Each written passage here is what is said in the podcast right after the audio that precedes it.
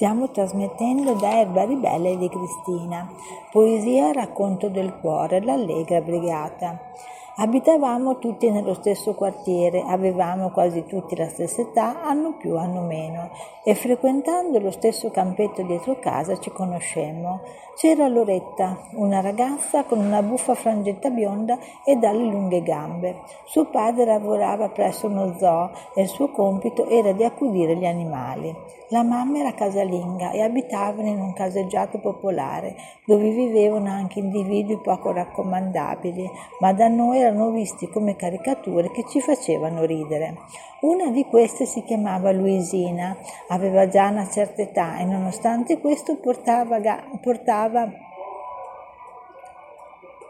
lunghi capelli color, color oro e minigonne cortissime, perché era molto orgogliosa delle sue gambe che a dir la verità non erano né belle né tornite. Le piaceva parlare in modo signori, signorile e quando si esprimeva sembrava suonasse un flauto, perché allungava la bocca proprio come chi sta per suonare il noto strumento. Nello stesso palazzo risiedeva una donna grassa, con i capelli neri sempre arruffati, sciarpati, vestiti in modo sciatto, che camminava portandosi sempre dietro una decina di marmocchi.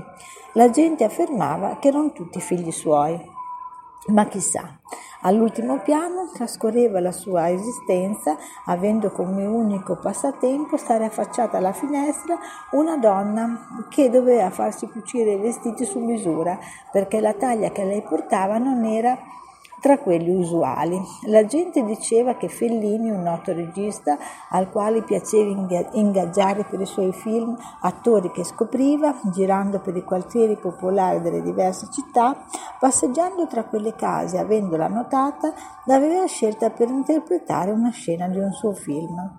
Nella mente del regista il personaggio scelto per lei era già disegnato. Una tabaccaia dalle misure extra large. L'interpretazione della donna sarebbe stata magistrale e in quegli anni a Loretta piaceva molto un ragazzo di bassa statura con i riccioli neri e gli occhiali che gli cadevano sempre sul naso. Era l'unico tra noi che si occupava seriamente di politica. Comprava sempre il manifesto Criticava i politici che pensavano solo al loro benessere senza pensare alla povera gente e con lui si andava al cinema per vedere film impegnati. Ma quando lo spettacolo finiva e si usciva, anche lui si univa all'allegria generale e insieme a noi scivolava sullo scorrimano prendendo una scorciatoia per evitare le scale. Altra tappa obbligata era la pasticceria vicino al cinema, dove mangiavamo la focaccia con la panna e ancora adesso mi sembra di risentirne la morbidezza e la dolcezza sul palato. Altri compagni di gioco erano i due fratelli, erano sempre insieme e sembravano carte dello stesso seme e del medesimo masso. Erano entrambi alti e magri, parlavano poco e i loro occhi, tagliati in modo obliquo, facevano assumere al loro sguardo una scintilla di ironia e per questo, anche quando sorridevano, sembravano si beffeggiassero sempre di te. Probabilmente invece erano solo molto timidi e si vergognavano della loro poca istru- istruzione. Infatti dopo la terza media non avevano voluto proseguire gli studi.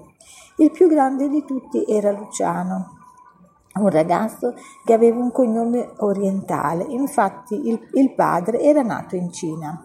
Aveva una predilezione per una ragazzina di nome Cristina, abbastanza carina ma molto timida. Ella aveva il padre che non la poteva vedere e, e, controllava continuamente i movimenti del giovane perché aveva capito l'interesse che lui nutriva per sua figlia. Il padre di Cristina era un poliziotto, vedeva il male ovunque e quindi anche l'ingenuità di quel sentimento era visto da lui come il più turpe dei delitti. Anche a Cristina piaceva molto Luciano perché quando erano insieme e si sedevano nel, cartile, nel cortile sotto casa della ragazza, lui le spiegava i misteri della vita. Lei lo ascoltava attentamente, seguiva la lezione con interesse. Erano quelli i loro momenti segreti e appartenevano solo a loro. Quando lui non la vedeva, le telefonava preoccupato, pensando ad una malattia o ad un infortunio. Molte volte, quando Cristina usciva per andare a scuola o per sbrigare delle commissioni, se lo, ritro- se lo trovava davanti e non era mai per caso. I suoi movimenti avevano uno scopo ben preciso, nasconderle tra le mani bigliettini ripiegati in quattro, dove era raffigurato ora un cuore trafitto, ora frasi tenere e dolci. Purtroppo una sera d'estate la loro storia finì. finì. Erano come sempre nel cortile della casa della ragazza e lui coraggiosamente aveva cinto le sue spalle in un tenero abbraccio. Il padre, che proprio in quel momento si era affacciato alla finestra, aveva visto la scena e, montato su tutte le furie, era sceso immediatamente in cortile. In mano teneva un, frustri- un frustino e con quello si era messo a correre dietro al ragazzo. Il poverino, spaventato a morte, non ci aveva pensato due volte e con un balzo, del quale non aveva mai pensato di essere capace, aveva scavalcato l'alto muro di cinta che circondava il giardino. Il colpevole era riuscito a sfuggire al suo destino, la sua abilità l'aveva aiutato.